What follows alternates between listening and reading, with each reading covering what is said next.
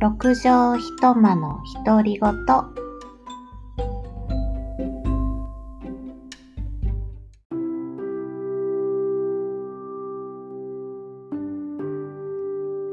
こんにちは、えー、今日はですね、えー、ごがつここのか日曜日の、えー、お昼を過ぎたくらいの時間になっています。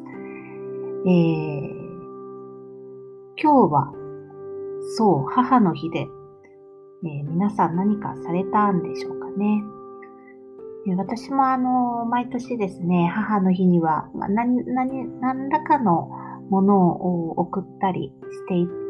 あの今離れて暮らしてるんですけれども、何か贈り物をしていたんですけれども、えーまあ、今年はあの何がいいかというふうにこう聞いたらですね、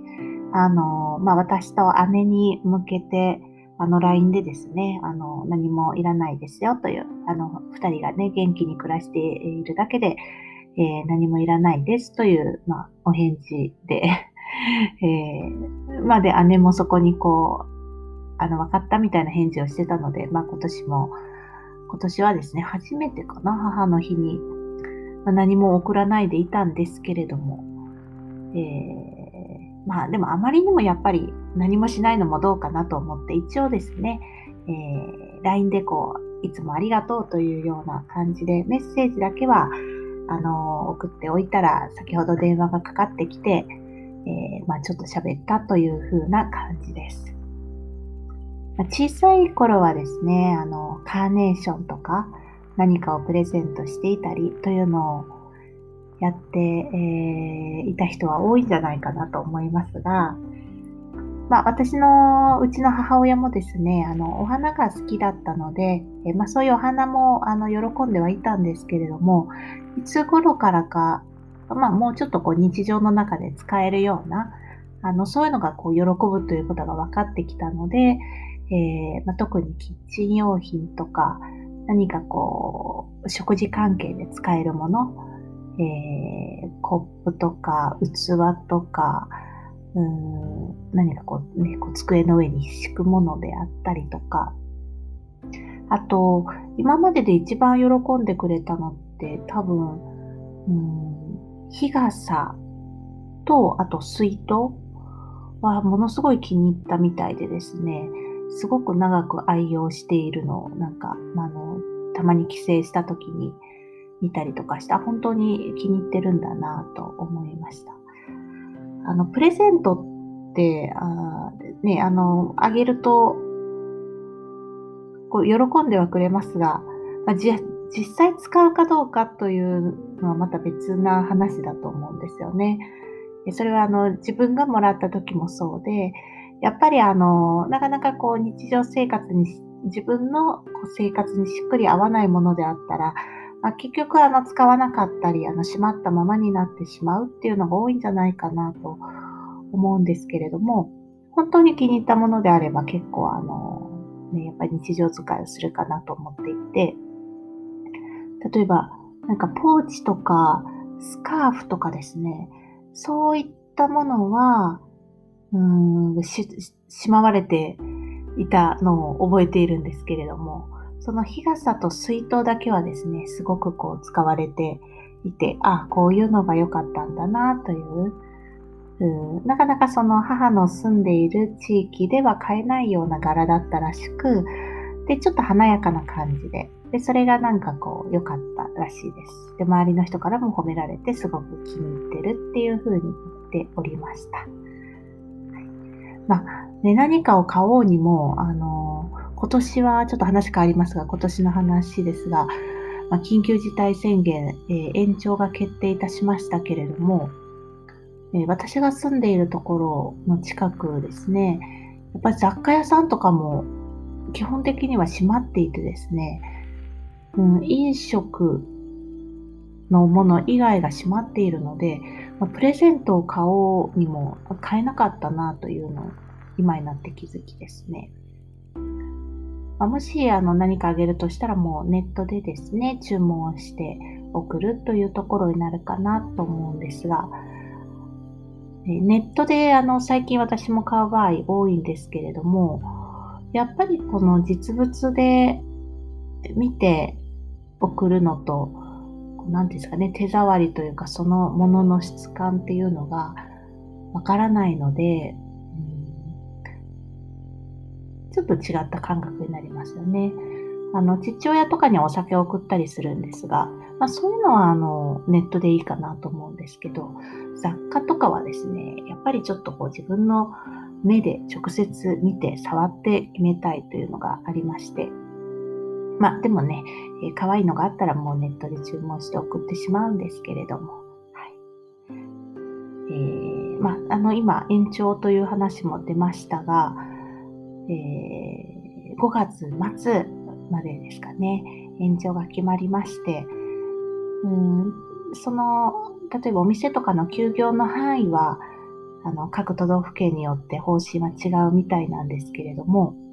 私が住んでいる、えー、兵庫県は確か土日だけは継続してあの大型商業施設は休みと、えー、ただ平日はねもうあのそれは多分なしで、ですが大阪は今まで通りもう平日土日祝問わずという感じだったように、まあ、ニュースでなんか見ました。もうしばらく不自由な、ね、生活が続くのかなと思うと、うん、去年の宣言もね、あの確かゴールデンウィーク明けに解除されたと思うので、今年は本当あの長引いているというか、去年以上になっているなというふうなのを改めて、えー、実感をいたしました。はい。まあ、今日もですね、あのー、ちょっとまた追加で本をにさつぐらい借りてきて、今手元にさんさつぐらい本があるんですけれども、で一つはあの小説ですね。最近よく小説を読んでおるので、あのその小説のシリーズものなんですが、まあ、今日はですね、たまたま図書館で目にして、ピケティ入門という経、経済学の本ですかね。あの、ピケティっていう名前をどっかで耳にしたなというのがあって、まあ、経済のなんかあの学者さんだろうなと思い、最近のですかね、ちょっとあのわかりませんが。で、その方が書かれたあの、えー、にじゅういっせいきの資本ですかね。それはかなり分厚く重厚で、今のは初心者の私には到底読みこなせないかなと思ったので、えー、そのそれを読むための入門編という形で他の方がですね書いたあの多分こう概要みたいなまとめてある会会ですね、えー、そういうのじゃないかなという本をあの借りてきました。まあ、薄くていっセンチぐらいなので、えー竹信美恵子さんという方かな あ, あったので、またこれを読んで勉強してみたいかなと思ったんですが、まあ、経, 経済と言いますと、私あの今まで一度もあんまりちゃんと触れたことがなくって、えー、大学は法学部だったんですけれども、うーんそうですね、経済学部の何か授業っていうのは一つも取ってなかったですし、何か仕事でそういったものが関係することも特にはなかったですし、えー、何か自分の興味の対象がそういった経済の方面に向くことも今までは一度もなかったんですけれども、まあ、最近ですね、やっぱりこの社会、日本社会とか世界の動向とか、うーんまあ、これから今これからを考えるにあたり、やっぱりあのどんな流れで今こういう状態にあるのかとか、えー、その見る視点、うんやはり、ね、こう何か考えて意見を持って意見を言おうとしても、それって自分が今まで経験してきたものであったり、過去の自分なりのものの見方っていうのがすごく影響していて、でなかなかあの自分一人でですね、それ以外の見方をするって難しいかなと思っていて、で正解というよりは、まあ、できるだけ多くの視点を持ってみたいなっていうふうに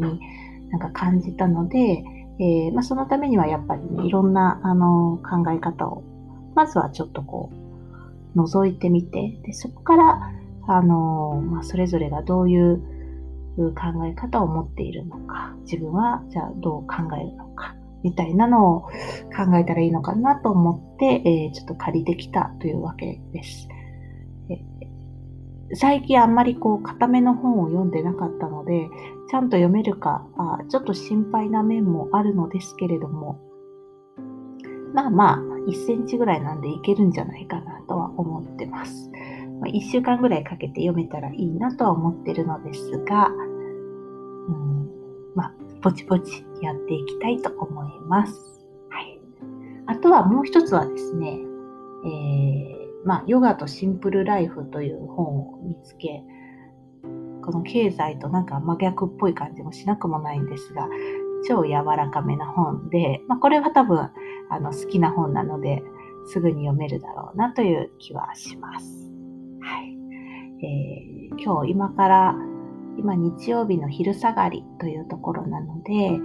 えー、あと数時間ぐらいはこう多分のんびりできてですね、